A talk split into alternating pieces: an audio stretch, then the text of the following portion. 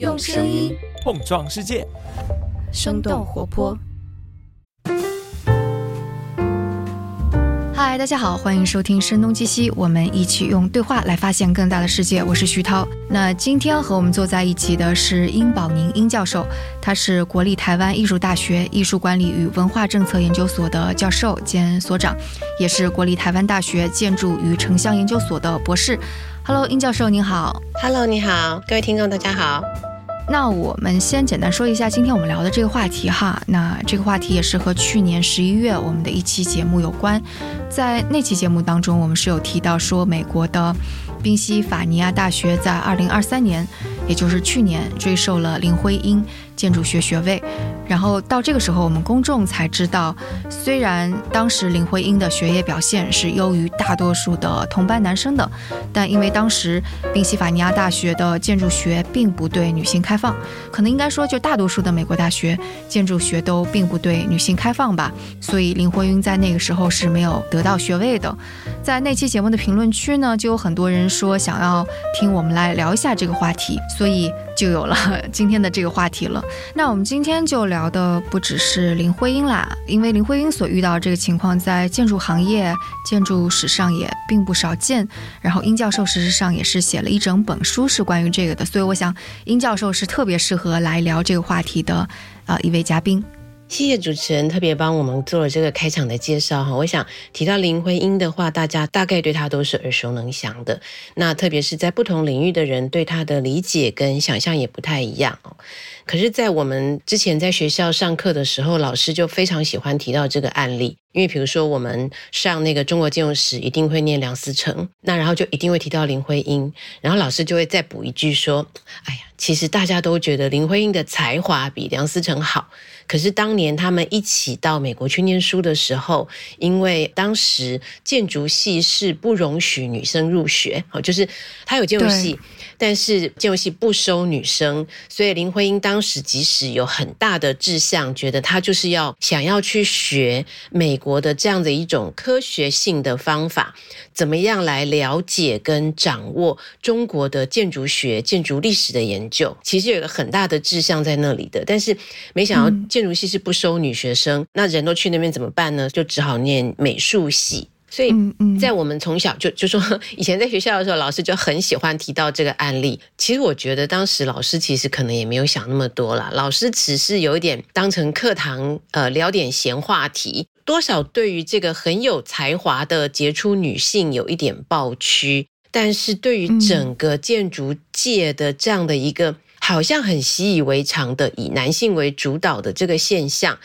坦白说没有那么多的批判或是反省啦。但是至少这个话题背后可以反思的事情，其实就还蛮多的。但我想，可能当时在课堂上您也没有做过多的去想啊之类的。作为一个建筑系的女生，对吧？对，我我觉得当时只是很单纯。一开始大家会抱不平的是从一个平等的角度。那么就是说，男生女生，我们如果认为人生而平等，大家应该要有同等的受教权。那为什么呃有些地方不让女生念书？一开始可能只是从这个平等的角度，可是你看现在基本上我们是没有这样的限制了，每个地方都认可大家是有平等的受教权。但是这个平等，呃，是不是等于后面的专业发展也可以平等？其实反而是没有讨论的。那我我觉得写这本书，刚主持人提到嘛，这本书叫《性别与设计》。那一开始本来是想要谈的一个想法就是，好，我们现在都知道男女平等，女人撑起半边天，呃，没有人可以阻碍女性去上学，制度上也是平等的，让大家都有同等的就学机会。可是真的是这样吗？世界真的有变得比较平等，或是对女性比较友善吗？特别是放在一个专业的领域来看。那所以，呃，我记得当时，那大概二零零八年的时候吧，那时候我在查找资料的时候，就看到这书里有提到一个女士哈，这个女士有个资料上面写说，她应该是历史上开启了室内设计这个专业的第一人。嗯，然后就想说，哎呀，我的天哪，这么厉害！如果是一个人他开启了一个专业，那不是应该是蛮厉害、蛮伟大、很了不起，应该好好认识他。可是我发现资料上找不到。几乎找不到。那我那时候就想了几个可能性嘛，一个是这个议题没有被重视，那所以他没有太多的资料跟研究。第二个是这个历史有点刻意的被压抑了。那我当时就有点不信邪嘛，想说试着来找找看哦。大家找，大家都是一九零几年那个时候的资料，一九零几、一九一几那个时候的资料。后来的确慢慢是有拼凑出来这个东西。其实，在所谓的女性主义的研究里头，有一个说法叫做被隐瞒的历史。因为大家知道哈，就是我们都是透过我们所知道的故事来认识世界。那历史也是这样。其实我们透过对历史资料的裁剪、理解，来诠释过去发生了什么事情。那曾经在艺术史的讨论里头，就大概一九七零年代左右，有一个很有名的论辩，就有人写了一本书，他只问一个问题：是为什么历史上没有伟大的女性艺术家？好，他那时候就问了这个问题，然后他就问说：“可是我们要问的是，是真的没有，还是历史上没有写？好，这两个事情是不一样的嘛，对不对？就是到底是它真的不存在，从来不存在过，所以历史上没有，还是说其实它存在，但是历史没写？那到底发生了什么事？好，所以那时候就提了一个论辩的方式，是说其实他们存在，可是历史上没有看到他们。”那所以，我当初在写这本书的时候，呃，我想要做的事情，或是我努力的方向，就是去挖掘有没有哪一些呢？他们真的都很重要，但是因为在历史上面可能疏于记载，所以他们的故事没有被好好的留下来。所以，二零零八年您说的那个找到的资料，关于。历史上第一个室内设计师，她是一位女性，这个名字叫什么呀？Alice 的 Wolf，就是爱丽丝的沃夫。然后她为什么她的声音就完全在历史当中消失了？我觉得她的消失也可能跟这整个专业发展有关吧。因为呃，室内设计这个行业一开始其实比较像是我去你家帮你打扮你家，好，其实它有点是比较是装饰性。所以那个时候就变成是我本身，如果我本身就是一个很有品味的人，对色彩啊，对环境的氛围啊，我很会布置。好，所以我们大家应该都有一些好的朋友，是他们就很会把房间整理干干净净、漂漂亮亮，放一些小玩偶啊，放一些什么东西，或是换个什么颜色的窗帘啊，搭配你的沙发什么，就是一开始其实比较是这样的一个装饰性的行业。那其实我刚刚讲 Alice Wolf，他们那个时候就是等于是当时社会新出现的一些小资产阶级，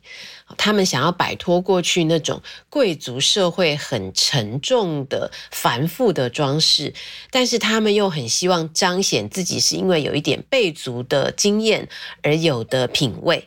就我这样讲可能比较抽象，可是大家可以想象，比如说皇宫贵族的装饰基本上都是非常繁复的，然后那个就是很雕琢式的，很重视细节。所以现代主义有点就要反这个东西，我就希望很大气、大面的开窗、透明的玻璃、大胆的颜色，而不是像那种古典的装饰，可能你看大家就是咖啡色，比较厚重。所以那个时候德芙他们，其实我觉得他们就有点像当时的雅痞了。就一方面又又是有，其实是经济能力是好的，其实是有贵族的生活背景，所以有用过好东西，但是他们又有点不甘于这样的时代氛围，所以希望可以走一个比较现代的路线。那这个大家都是从巴黎啊，那时候从皇宫贵族那种社交圈走到这种都市的小资产阶级的生活方式，然后开始觉得说，哦，你要有品味，你家就要很。很有风格，那怎么样很有风格呢？是不是找人来帮你看一看怎么布置，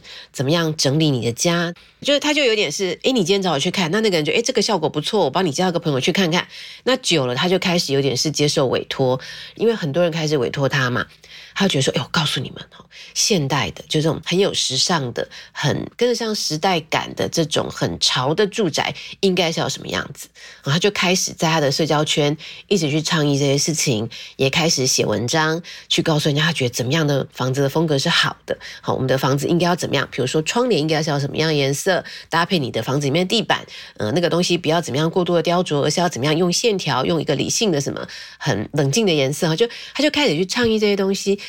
然后慢慢就点点滴滴点滴，它就慢慢成为一个行业，对不对？就是我我是接受委托的，然后到你家去帮你诊断，你家要怎么装潢，要怎么装饰，好，所以就一路从装饰装潢，慢慢的整修哈，就这个东西慢慢的就融合成我们现在比较理解的室内设计。那在当时呢，它其实又跟我觉得其实是跟整呃整个资本主义化生产有关。你去想哈，以前的人家里你说要有个床单，要有一个窗帘，都是家里自己弄出来嘛，对不对？你就织一块布啊什么的挂上去这样。那后来就当然就是现代的那个资本主义的工厂的生产，就是我开始会有大批大批的花，呃，印花的那些布，然后这些布怎么样？这个是窗帘，那个是沙发布，哈，就这些跟现代的工业设计。其实都有关系，所以所以这整个就是说，这群人的出现跟当时时代的背景，然后跟他们自己本身的基于品味对这个生活空间应该长什么样的倡议，跟当时整个资本主义生产方式跟人开始我接受委托收费去帮你做事，好这些各各式各样的因素共同促成了有这样的一个呃室内设计这个行业。那但是它我觉得它还有一个很重要的性别的面向是。那我刚刚讲这些女士嘛，她们就是一群雅痞，会有自己的社交圈，会有自己那种贵妇团，然后她们就会去告诉你说，对一个好的呃家中的女主人，我要怎么样让家里有品味？好，所以那他们就会去主张说，那这个当然就是一个很女性的行业，让最了解什么是有品味的女主人来告诉你，你家应该长什么样子。好，所以就嗯。就让这个行业慢慢的就跟女性这样的一个性别角色跟这个职业就挂钩挂得很紧啊，这样子。所以就是您在查资料的时候，他其实这个人的名字他是存在还是不存在的呢？我觉得在室内设计的历史里面，他都有带这一笔。可是就只讲了一个名字，爱丽丝·德沃夫。嗯，对。那他，呃，我去查了一些教科书，大概都有这个句子，有一条，呃，有一个句子告诉你说，哦，这个人很重要，但他到底为什么重要，其实就没有人交代清楚。所以我有点是透过我去查找一些资料，试着去铺陈出来说，到底这个人做了什么事，为什么他很重要。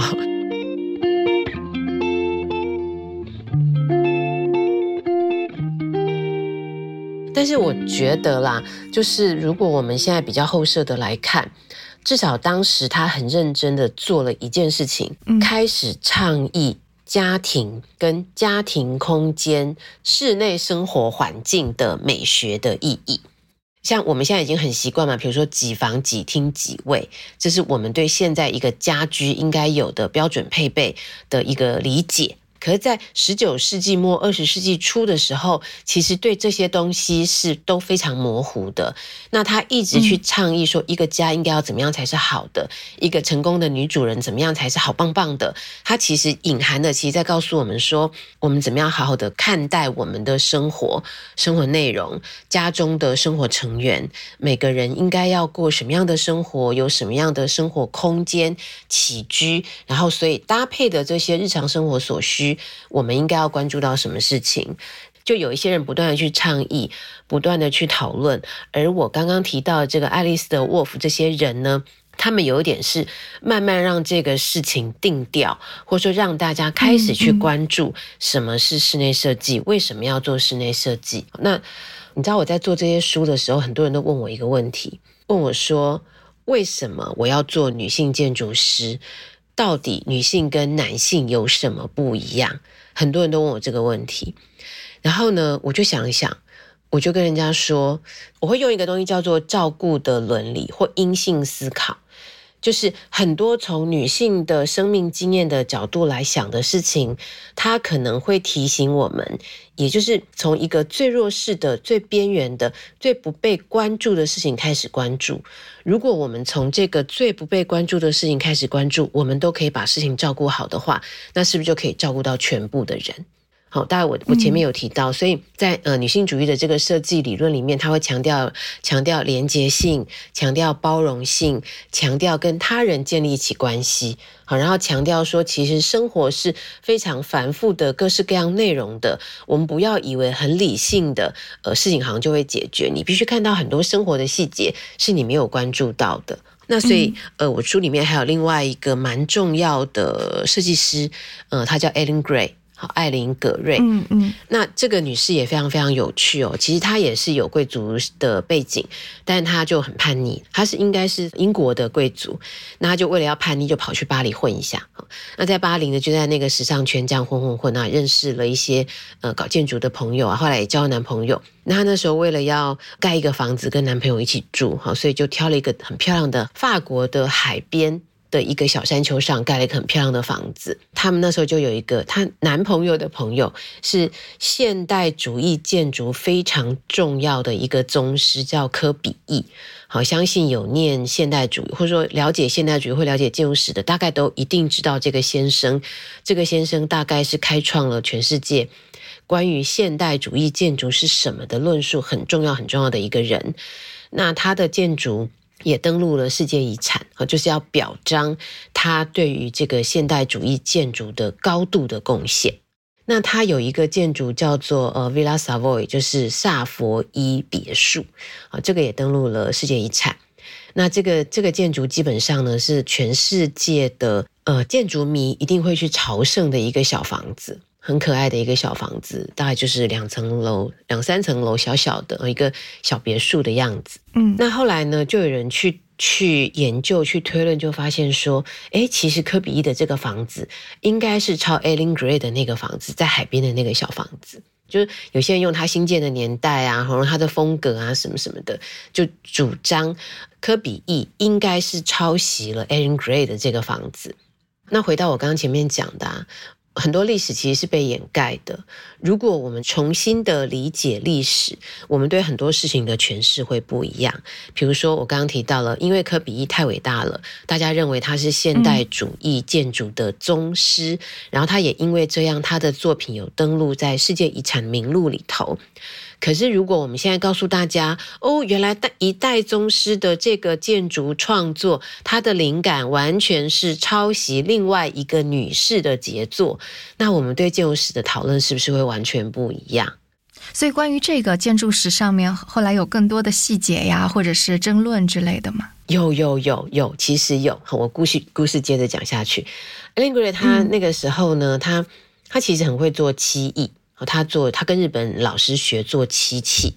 那他也很想要做建筑，他有志于设计，好就做工业设计。就我刚刚提到那个时代开始出现工业设计，所以我刚刚提，因为他想要跟男朋友有一个很好的居住环境，所以他就在法国的海边那个小山丘上盖了一个房子嘛。那它里面就做了非常多很棒的细节的设计。那我们现在去看的那些东西呢，就包含比如说里面的地毯。里面的沙发、呃茶几、挂毯，然后地垫呐，然后边桌啊，什么这些咖啡桌边桌，或是抽屉柜和系统柜，我们现在去看都不意外。嗯，可是那个房子一九二六年盖，就快要一百年前，他在快要一百年前他在做设计的时候，他就想到很多很多的细节，所以他有一个很有名的咖啡桌哈，就到现在都还有在生产。那他就说，他为什么想要设计这个咖啡桌呢？因为呢，他的姐姐很喜欢在床上吃早餐，可是呢，他觉得说我们不要呃，就是吃早餐不要把床弄得乱七八糟嘛，对不对？所以我们应该要有一个桌子，他平常就收在旁边。那我早上起，比如说我在床上赖床的时候，我又想要吃早餐，我请人家帮我把早餐送到房间来，我就拿了这个桌子，我就拿了这个边桌，我就可以在床上快乐的吃早餐。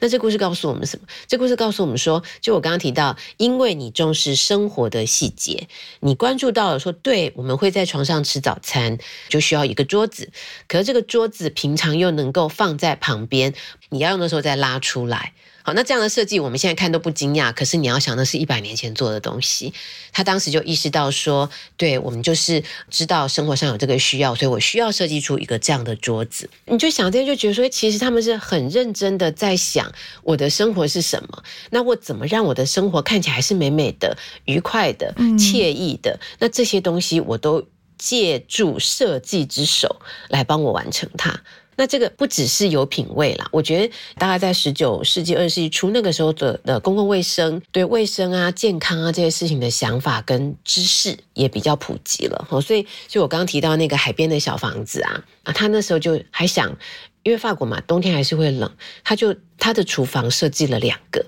一个叫夏季厨房，一个叫冬季厨房。他就想说夏天嘛，他就在外比较户外一点，空气就可以流通。好，那冬天因为比较冷，你就要在室内。可是在室内，你又不希望那个，比如你在煮东西、烹煮食物的那些味道散布出去，所以他还设计了双面窗，就是复式的窗，就是让空气比较好排出去。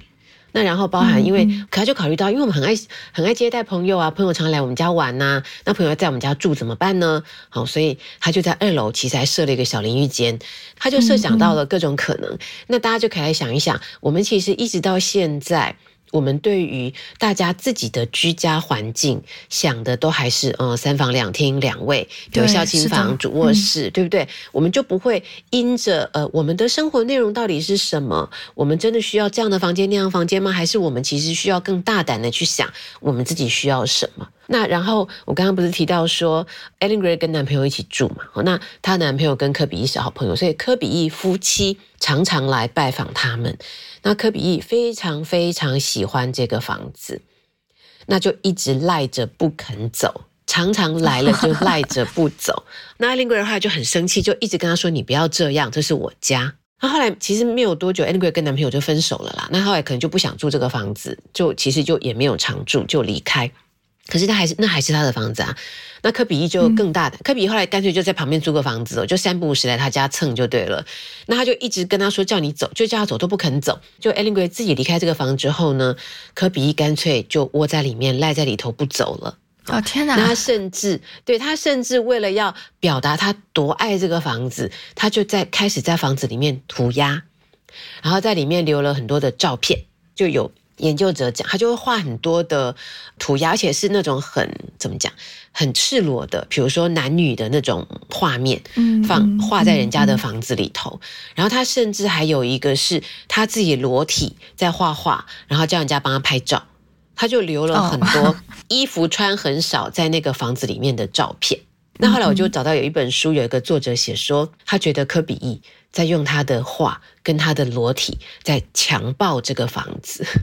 是啊，就就这是一种占领的感觉，对，就很强烈的对这个房子的占有这样子。嗯，那后来甚至也有人从精神分析的角度哦，觉得科比一这样真的怪怪的。好，就是他对这个房子的占有欲其实太强烈了。那后来建筑圈也开始意识到说，对他的那个 Villa Savoya，应该是抄 Ellen Gray 的房子没有错。大家大概也同意。嗯，然后慢慢的建筑圈也开始，就大家觉得说，好了，科比一真的是个大师。可这个大师呢，在 Ellen Gray 家做的事情也真的是怪怪的。好，大家也开始认同说，其他的那些行为真的太不恰当了哈。嗯。可是这件事情，我觉得有个非常戏剧性的结尾哈。就我刚刚不是讲说，他就是在那个海边的，就是海边的小小山丘上面一个很漂亮的小房子。可比喻太喜欢那边了嘛，常在那边游泳游泳。他就是在游泳就死在那个海海里头，就是在那个海里面游泳，然后心心脏什么的，反正就是呃就走了，是因为在那边游泳然后死掉的。对，我就觉得，天哪，真的，果然都是伟人嘛。他们离开都有一些很神秘，就是对不对？很特别的故事可以讲，这样很有趣。嗯嗯。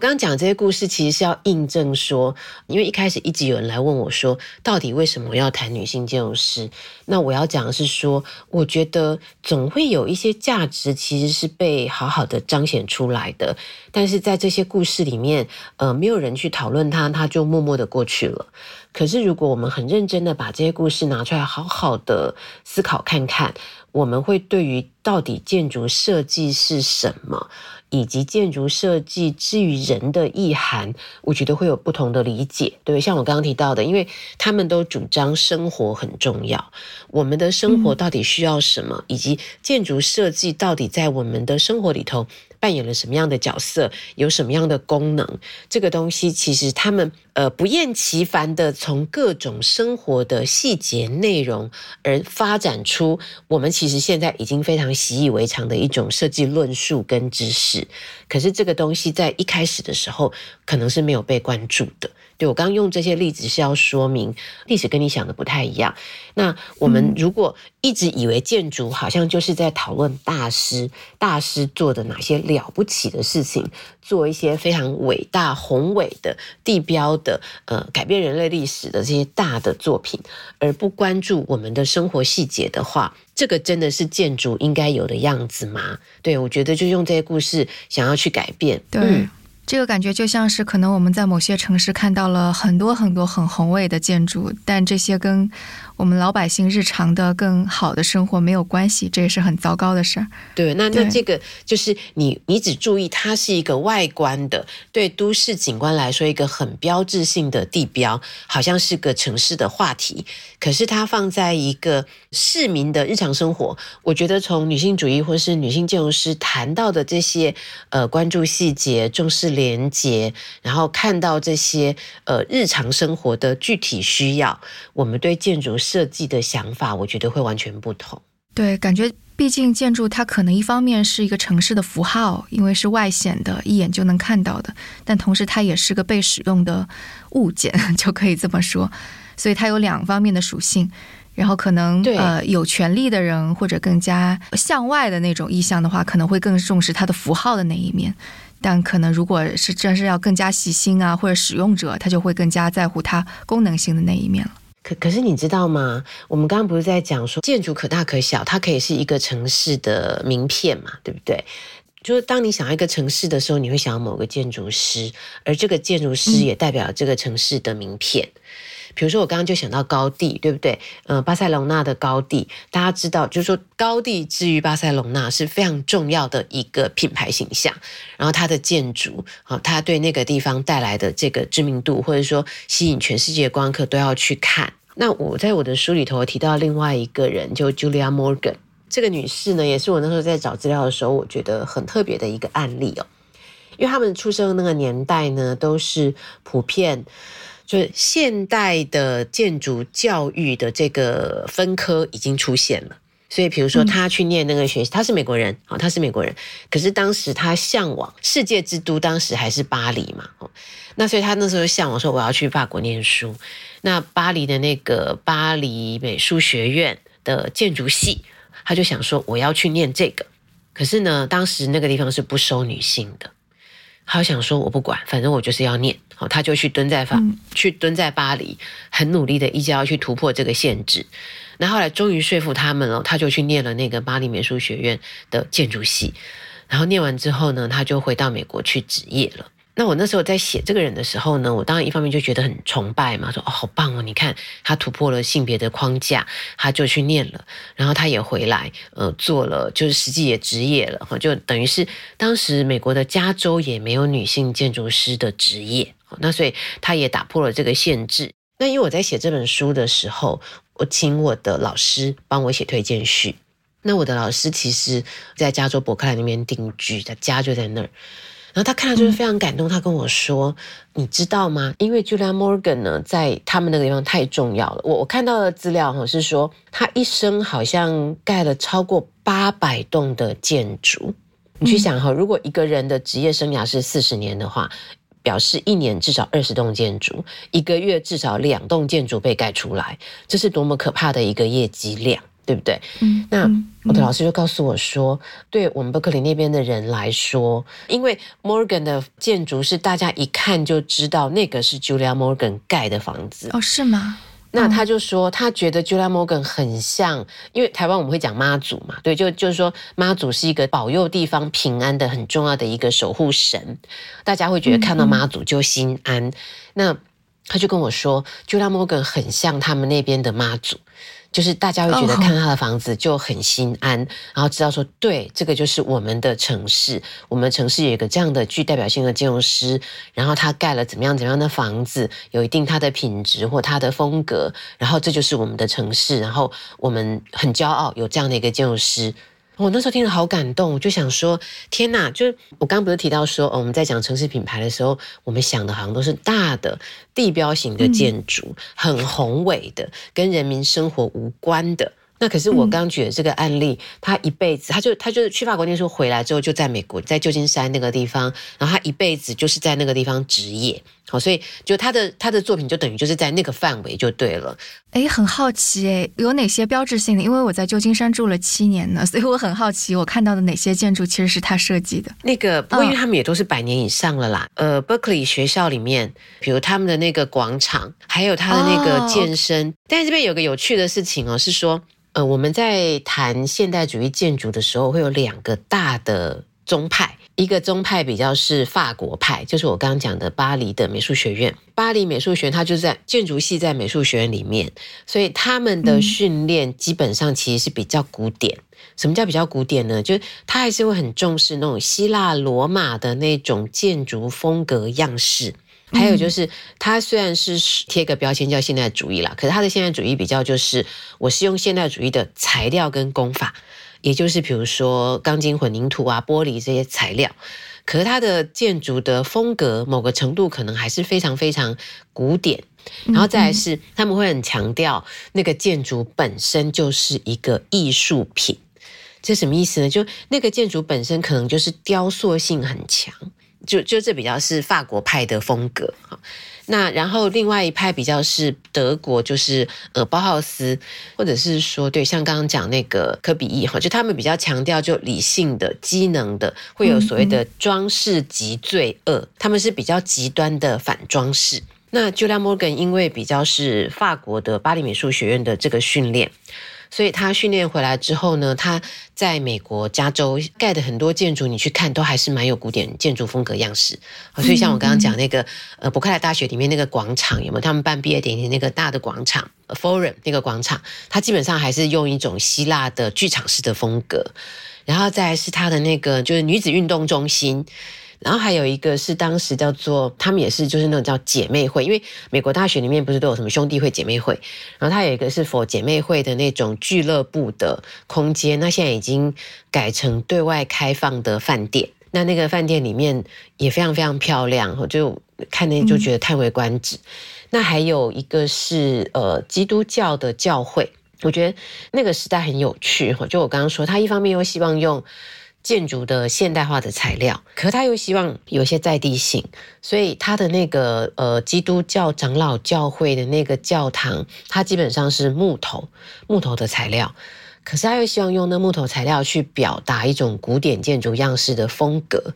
哦，所以怎么样在这个木构架的前提下，又保有装饰性，我觉得是蛮厉害的一个作品。我们那时候里面看都觉得。好感动！我在里面做礼拜，应该是心情很好吧？嗯，尤其考虑到加州的确有很多非常高大的红杉树，可能的确他们用这种的木料也非常有在地性。对对对对，我这样讲是，它还有一个是在太平洋的一个类似叫露营基地吧。就那样的一个基地里头，它就是一方面又用当地的石头，又有木头，所以那个建筑就又有点野趣。可是它好像又有一个现代建筑一个理性设计的风格跟机能在里头。但是它在材料的选用上跟构造方法上，我觉得又有很多高度的突破。那这就是我刚刚说的哈，就是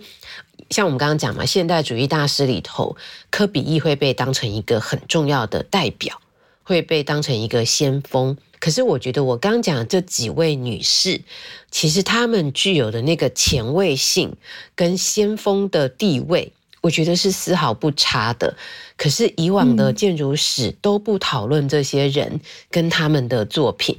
那那所以我一开始讲的就是以前想的都是建筑就是男性的世界。我们有这么多了不起的男性的大师，那这些大师好像带动了世界的什么样的趋势跟风潮？但殊不知，其实有很多女性是如何的突破框架？有没有在那个时候不让女性上学，不让女性学建筑，不让女性做建筑师？可是他们都突破这些框架，然后有非常多很棒很棒的表现。我觉得是非常非常值得敬佩的。呃，Morgan 他也没有在历史上被书写的很多吗？就即使他都留下了八百多个建筑，他有，就是他你会看到他有一些作品集，可是，在谈大师的时候，大概也不会提到他。对，但是他的确就大家至少认可说，有了这个人有盖房子，对美国加州是有影响的。但是整个大的建筑史的论述，基本上也不太会提到。因为刚刚您提到什么在地性的材料啊，感觉就是这几年好像各种各样都会去说的一些热词儿，但是他对对对，呃，一百年前也也开始在说了。对对对，我觉得那这就是我刚刚讲嘛，就原来一百年前他们就在讲这些事情，可是一百年前没有人要听他们讲。他们就是很努力的做自己该做的事情，能够把事情做好。而我们后面的人能做的事情，就是把这个历史挖出来，告诉大家说：你看，一百多年前其实有人就在做这个事情了，只是你们都不注意听。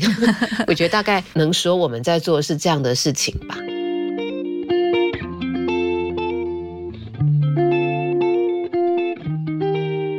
那我想最后再讲一个小故事哈，就是就说我们在讲现代主义建筑的趋势的时候，大概有两个大的支派。那另外一个比较大的支派，就德国的包豪斯的系统。那包豪斯也差不多才刚过他们的一百年嘛，哦，二零一九才刚过他们的一百年的纪念。那包豪斯很有趣哈，它其实是德国威马宪法的共同产物。好，就是呃，德国那个时候嘛，就走向它的政体走向呃威玛共和，所以他们那时候就觉得说，哎，我们现在整个已经呃走向共和了，我们的整个社会体制是不是应该也要走向共和？所以那时候的呃第一个校长叫做格罗佩斯哈 （Gropius），他那时候就说，我们这个学校呢要符合新时代的精神，所以我们要让男女都可以一起来就读。好，所以我们这个包豪斯学校就是要让大家都可以一起有同等的就学机会。啊，先补充一下哈，那个包豪斯学校特别是什么？他那时候就觉得说，我们要结合现代的机械化的高呃标准化生产，跟传统工匠的手工艺，所以他的那个学校的特征，它就是一个一个的 workshop。比如玻璃工坊、木工坊、金工坊、陶工坊，每一个工坊，我有一个老师，我是 master，就是我是这个工坊的老师。我一面训练你，可是我要让你了解现代的材料，了解现代的工法，可是你要有手做的能力跟精神。大家。就可以去想，比如像 IKEA 那种地方，没有？就你看他卖的东西有挂毯啊，对不对？那就表示有人要做纤维的那个编织设计，然后做玻璃的制品，有人做玻璃，有做木工，有人做木工，哈，就他的工坊基本上是跟现代工业设计是挂钩在一起的，我可以这样说。嗯，那当时要申请入学的人从全国各地申请寄来嘛，哈，然后就惊讶的发现，怎么这么多女生来申请入学？他想说，嗯，不行，我们建筑工坊。不收女生，他就立了这个规定哦。然后那很多人很多女生来就学嘛，哈，他就他就硬筛掉很多人，把很多就是白话文来讲，就是很多女生来申请入学。他虽然号称我们要平等，可是他默默的删掉很多女生，以及不让这些女生去建筑工坊。他认为建筑不是适合女生的行业，他甚至觉得，你知道，他甚至觉得女生不能进精工坊哦。他唯一可以让步的女生就是去陶工坊跟纤维工坊，可当然还是也有像一样那个不死心的女生啦，就坚持说我要去，我要去。所以精工坊后来有开放，有一个主持人后来变也是女生哈。那其他的大概就很有限哈。然后反正就是来就来包豪斯念书的女生很多，可是可以进建筑工坊的很少。那然后后来因为那个纳粹的事情，这个学校就草草的就结束了，就一九三三就结束，就是他搬了几次家，那后来就没办法就要避难，所以就大家就解散了。那解散了呢，他的第一任校长跟第三任校长有逃到美国来，逃到美国，那他们就在美国都各自在创了学校。哦，所以后来的哈佛其实就是格罗佩斯那个时候就从把德国的包豪斯精神带到美国的哈佛大学去创了哈佛大学的建筑系。那后来大家也会觉得说，嗯，哈佛大学的建筑系是带动现代主义建筑设计很重要的教育摇篮。好，其实跟这个源头有关。那他的第三任校长叫做呃 Miss Randall，这也是个花名了。但反正建筑界大家就简称都叫他 Miss。那这个先生呢，其实有一些很有名的作品。但是大家对他的，就大家对他的作品印象就是很简洁冷静的玻璃屋。那他有一个房子在伊利诺州也很有名，也登录他们当地的那个历史建筑，哈，是当地很重要的一个共同资产。那可是为什么要讲这个人呢？就当年在一九二九年的那个巴塞隆纳的万国博览会的时候，德国在那边设了一个东西——巴塞隆纳德国馆，其实就是把包豪斯建筑在那边复制的一套。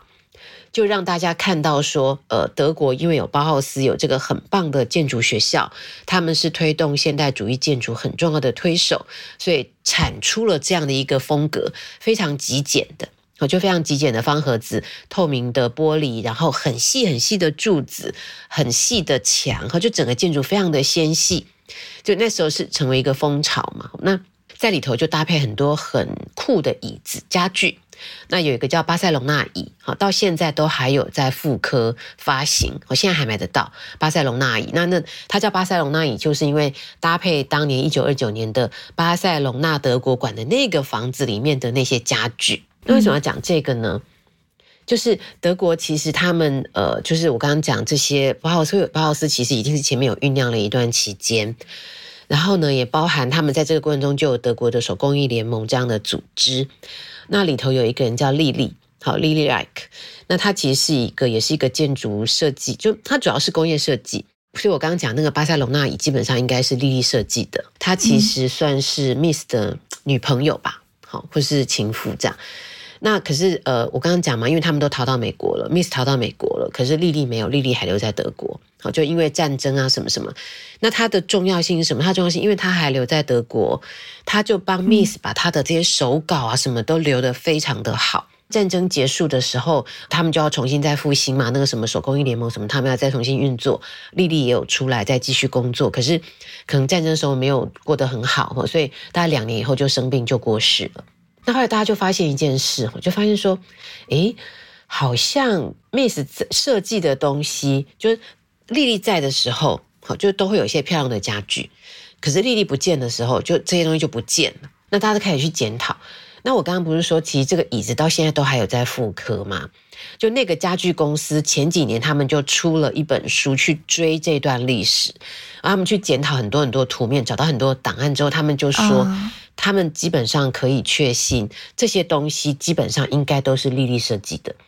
可是因为 Miss Vander 都对外讲是他做的，所以大家都会以为那些东西都是 Miss 设计的啊。那所以那个家具公司出那本书的时候，他们就下就讲了一句话，说我们是时候该还公道给丽丽了。好，就表示说，其实这些东西就是。它被视为是现代主义建筑呃设计品味的一种家具表现，跟工业设计风格的彰显，其实是出自于一个我们以为的伟大的大师背后那个不被看到的女性。然后因为战争，因为什么？这个女性的贡献其实的的确是高度的被抹杀了。就是 Miss 本人基本上也都没有讲这些事情嘛。那是一直到后面，就是比如说我刚刚讲，大概这十年，这个因为这些家具公司还在复刻，一直在出这个椅子，那他们就觉得说应该要把这个历史说出来。那我那时候看到的时候觉得很感动，哎，就觉得说很好。我们现在慢慢开始觉得说，我们开始去怀疑历史是不是跟我们本来想的一样长那样。所以很多人开始重新去想，这历史真的是这样吗？真的是那样吗？有什么事情没有被挖出来？有什么事情我们重新挖挖出故事来讲出来的事情会不太一样，而历史会跟我们想象的很不同。好，那我想说，也许是跟大家说，我们也试着可以常去怀疑一下历史吧。就是很多我们被告知的、被教教导的历史，真的认真的去挖掘它，很多事情可能完全不是那样。对，那就包含我们一开始主持人提到的嘛，就是呃，皮尤林徽因的贡献，不管是对中国或者对建筑史研究的贡献，对艺术阐述的贡献，那或者是说我刚刚提到的这些呃，我举的这些外国人的例子，或者是说我在这本书里头其实有有刘老师帮我写推荐序，他有讲了另外一个故事，也是在美国哈，就是在美国的那个建筑专业者的夫妻。那他们那时候在写书的时候，其实是一起挂名的。他们俩挂名之外，还挂他们的同事。可是因为就是男的女的嘛，就夫妻嘛。那那其实大家讲说，其实那位女士的贡献可能是更大，或她的专业的表现是更好的，因为她在学校里面已经是那种讲座教授的等级。可是后来在发那个呃，不管是在发普利兹克奖的时候，就只发给那个男的，没有发给女的。所以美国的建筑界的女生就起来抗议说，应该要补发一个讲座给这位女士，因为当年的确他们是共同创作的。啊，是 Dennis Brown 是吗？对对对，其实他们是共同对看这段历史的时候，我也很唏嘘，因为他结婚之前他都已经是个副教授了，所以他的成就已经是在结婚之前是显而易见的，但结了个婚就一切都没了。对对，所以我才说，我们整个也许跟大家分享，我们今天透过是从一个女性建筑师的这些故事的挖掘，那最后也许我们可以。学到的一个很重要的启发是，永远记得去怀疑哦。就是我们被告知的，或是我们在教育过程中告诉你事情是这样，我们是不是可以再想一想，事情真的是这样吗？如果事情不是这样，我们可不可以有一些新的角度？我其实今天在看资料的时候，我还看到了一个让我很生气的事儿。然后这个是相当于是已经不是说我们刚刚说的一百年前，甚至不是五十年前、七十年前，而就是最近的十年、二十。年发生的这个呢，是就是另外一个建筑历史学家，他也写了一本书。他说他当时也在研究各种各样的建筑学的历史。当时他就查到了德国的一位女性的建筑师，是叫 Takla Schild。我不知道我念的对不对哈，作为一个德国的名字，对，然后她是在德国第二位获得建筑学位的女性，然后也非常的优秀，而且她同时手上有很多很多的手稿，相当于是保留了德国一战时候那时候的建筑呀，以及建筑的教育状况，然后以及包括整个社会是怎么看待建筑师地位的，所以她就有上维基百科去查找这个女性的资料，然后她就见证了说，呃，她正在查的时候有有一个编辑。当时正在维基百科上编辑相关的文章，但是把它发布了之后，几分钟之后吧，就是一天都没有到，另外一位男性编辑就把这个文章就给标记为要立即删除。哇哦！所以他就非常的生气，然后可能也有去问说这个男性编辑为什么要这么做啊之类的。然后这个男性编辑说，是觉得这位女性建筑师的可能她的成就不足以被列入列入维基百科。然后，甚至他还表示怀疑，说这位女性的建筑师是否存在。哇！然后这这位那个建筑历史学家就非常非常的生气。然后多年之后。我忘记他是描述是他来举办，还是说就一些女性的学建筑的女学生主动发起了说我们不应该只让那个男性的建筑师的名字留在维基百科上，应该有更多的女性建筑师的名字在维基百科上，所以他们就一起开始编辑女性的建筑师的词条输入到维基百科，然后这个时候就他们就同时发现很多被输入的女性建筑师的名字，就这个词条都。会立即被删除，并且是没有七天讨论的宽限期。但他们如果录入名不见经传的男性建筑师的名字，就这个问题没有发生。就这个事情也引起了很多的讨论。所以当时我看到这一条的时候，我就想，就是如果您刚刚讲的故事是类似于可能在不自知的状态下，大家无意识的状态下，使得女性建筑师的成就、声音以及他们的作品被淹没，或者是被。盗窃。那现在就我看到的这个维基百科的这个故事，就是女性建筑师，她的她们的声音就刻意的被删除了。对，这就是我一开始说的，就是在女性主义历史学里面，其实有一个字就叫系统性的抹除，意思就是说这些东西它就是会遭受这种来自于传统父权社会有意识的集体性的呃抹杀。那那这个东西其实它会有一些紧张啦，那也是我刚刚讲的。你要反过来，就他一直在抹杀你，就是一定要把这这历史讲出来，所以有点是在反制这样的作用。但是这的确是一个很可怕的事情，对不对？就是那种系统性的抹除，其实是一个很大的恶意。但是要怎么样让这个恶意可以被消减，或是知道，就是让这个恶意知道有人在对抗他？看来只能这样了，不然怎么办呢？诶，我想问一个问题，就是因为刚刚我们讲的都是历史上的，就是在现在。你会不会觉得有哪些女性建筑师，她们其实非常的优秀，您非常的赞赏，就觉得她们的名字其实应该让更多的人知道？呃，其实现在国际就是大家一般会讲说最有名的女性建筑师，大概就是哈哈迪，对不对？就她已经过世了，而且很年轻，六十岁就过世。嗯嗯嗯，对对对。那在国际上另外一个可能比较关注是妹岛和世吧，日本的妹岛和世，但是。我觉得这是历史的阶段吧。就一开始的阶段，我们要像我刚刚开始讲说，一九七零年代有人去问说，历史上没有伟大的女性艺术家吗？好，那他讲的是就是 woman master 嘛，就是说女性的大师，female master。